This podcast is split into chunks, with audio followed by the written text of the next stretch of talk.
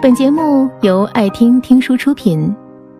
如果你想第一时间收听我们的最新节目，请关注微信公众号“爱听听书”，回复“六六六”免费领取小宠物。二十九岁，石榴靠着一腔热情和一首好诗，娶到了布谷。三十岁，石榴因为一厢情愿和无用之师，让布谷变成了自己的前妻。布谷走的时候，什么都没带走，什么也没留下。石榴不甘心，他翻遍了屋子，终于找到了当年恋爱时布谷亲手做的一个柚子花瓶。石榴这个名字，是他身边一茬又一茬的朋友统一给他取的外号。但凡跟他熟悉点的朋友，都觉得他的心拨开了，一定是石榴的样子，藏了一粒又一粒的小念头。男人有这么多小念头，在男人的眼里是一件非常娘们儿的事儿。但是在情窦初开的小丫头眼里，这种带着点对世界比他们略微多那么一点的见识的忧郁，简直是太帅了，帅成了一把刀，刀刀致命。跟布谷分道扬镳之后，石榴有那么几年是真的风光。他还在写诗，但也开了一家投资公司。终于是赚的酒肉和朋友一个都不用愁，但他从不交女朋友，因为身边的姑娘实在太多，他谁也不能辜负，就只能轮换着带出来，跟朋友喝酒，跟山川叙旧。在连绵不绝的热闹里，石头觉得自己是一天比一天孤独，于是。石榴写的诗，一天比一天多。市里边大小报纸、杂志、各种类型的刊物，都刊登过石榴的诗。前两年，他还出了一个诗集。最得意的时候，石榴给布谷打过一次电话。一接通，石榴就汹涌的说：“老子现在也有钱了，你敢不敢回来？”结果电话那头，布谷淡淡的问道：“请问，你是哪位？”这种日子，随着石榴的投资公司倒闭，戛然而止。于是，以前一边给人递着印着公司总裁的名片，一边小心又得意的。透露自己还是一个诗人的史料，现在对他的诗人身份是绝口不提。他害怕有人义正言辞的指着他的鼻子说：“你倒是继续写诗去啊，看吧，给你写成了一个穷光蛋。”可诗有什么错呢？石榴是坚定的认为，他成了穷光蛋，跟诗是一点关系都没有的。但是，诗能让他醉成一团铁硬的棉花，扶不起，扛不走。最后，好心人看到他在路边吐了一地鲜红，赶紧帮他打了幺二零。经过了洗胃和醒酒针之后，石头安安稳稳的睡了一个大觉。第二天醒来，一睁眼，看见床边站着两个人。一个是护士齐云，一个是石榴不认识的男人。齐云和那个男人都齐刷刷的往石榴面前递本子，都着急的等着石榴签字。齐云激动的把手里的一个黑色的笔记本伸到石榴面前说：“石榴哥，快给我签个名吧！你看，这是我抄下来的你的诗。其实我也不懂事。”但是我就觉得你写的好美哦，你看这一句，你经过春天，花就开了；你离开我，我就再没活过。好深情哦。还有还有，那个男人拦住了齐云的话头，说：“这是昨天幺二零的费用，请你看一下，签个名，然后把账结了。”石头在身边摸了半天，也没摸到钱包。齐云一看，二话没说，掏出钱就把幺二零的费用给付了。幺二零拿着钱走了，齐云又打开笔记本，认真的写了一会儿，然后把笔记本递给了石头。麻烦你再签一次字哦。石头接过笔记本一看。齐云已经工工整整的写好了一张欠条。石榴哥欠齐云两百五十块。石榴毫不犹豫的签了名字，签完又说：“要不，其他的费用你也一起帮我付了吧？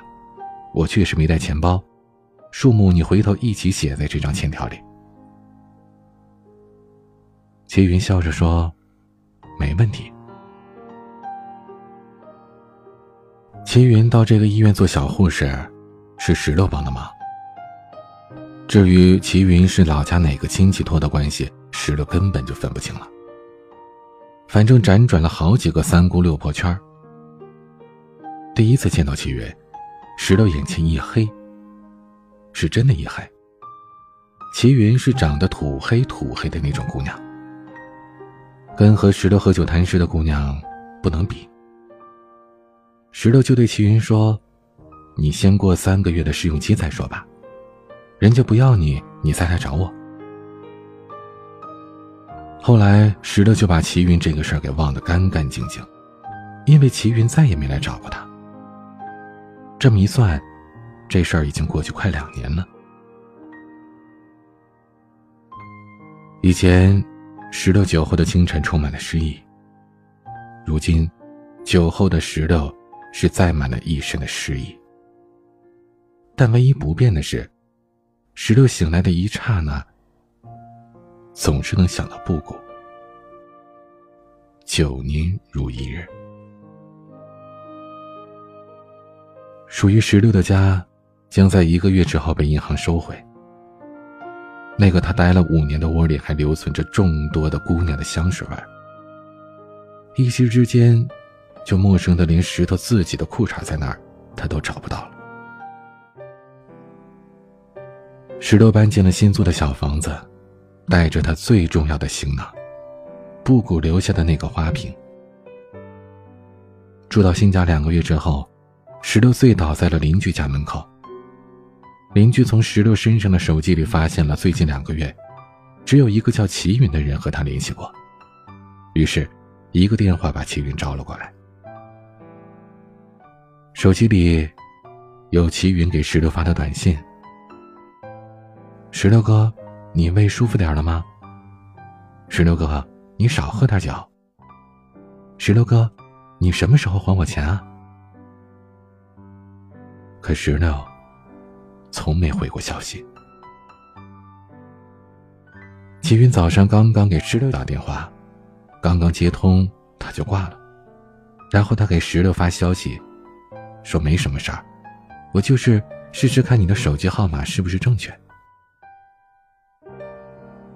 石榴不知道该怎么回，关于生活的一字一句，他都写不出来。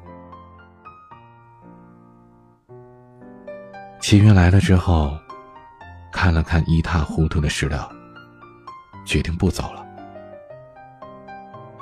齐云住在石榴的客厅沙发上。一住就是半年，石榴醉了半年。他不清楚每一天的日子如何发生，如何过去。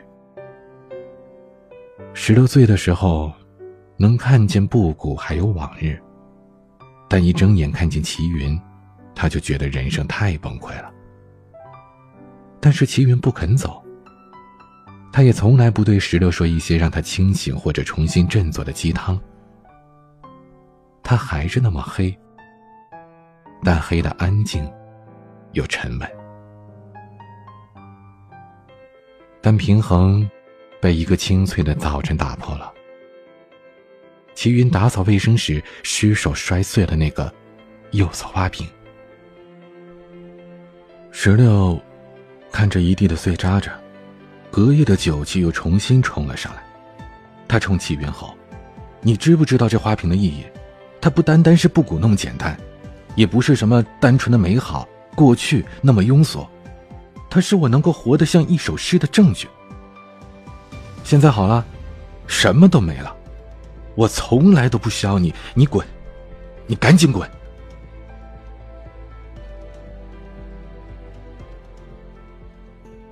齐云拿起了扫把，说：“那也要先打扫干净，不然扎脚。”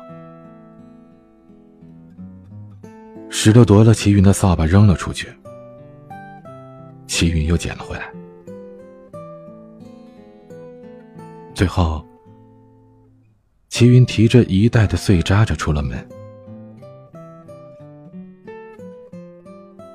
石榴被齐云的温和气得无可奈何，他暴躁的伸手扯了沙发上的齐云的被子，一个黑色的石榴似曾相识的笔记本掉到了地上。第一页上是齐云丑丑的字，上面写着。我不会写诗，但是我愿意为你写一辈子欠条。石头翻开了笔记本，里边一页一页的关于水费、电费、米费、菜费等等的欠条，记了一项又一项，甚至还有一页是石榴的内裤费。每一张欠条下面都是石榴的亲笔签名。三月十八日，石榴哥欠齐云六元，兰州拉面还挺香。五月七日，石榴哥欠齐云十八元，青岛啤酒我也喝了一点，下次应该再买点猪头肉，那多配啊！石头捧着笔记本，心颤抖的不知所措。齐云拎着破碎的花瓶出门时，遇见了邻居。邻居问他：“这么早就出去买菜呀？”齐云笑着说：“是啊，早一点儿，菜新鲜。”本节目到此就结束了，感谢各位的收听和陪伴。更多精彩内容，请关注微信公众号“爱听听书”，回复“六六六”免费领取小宠物。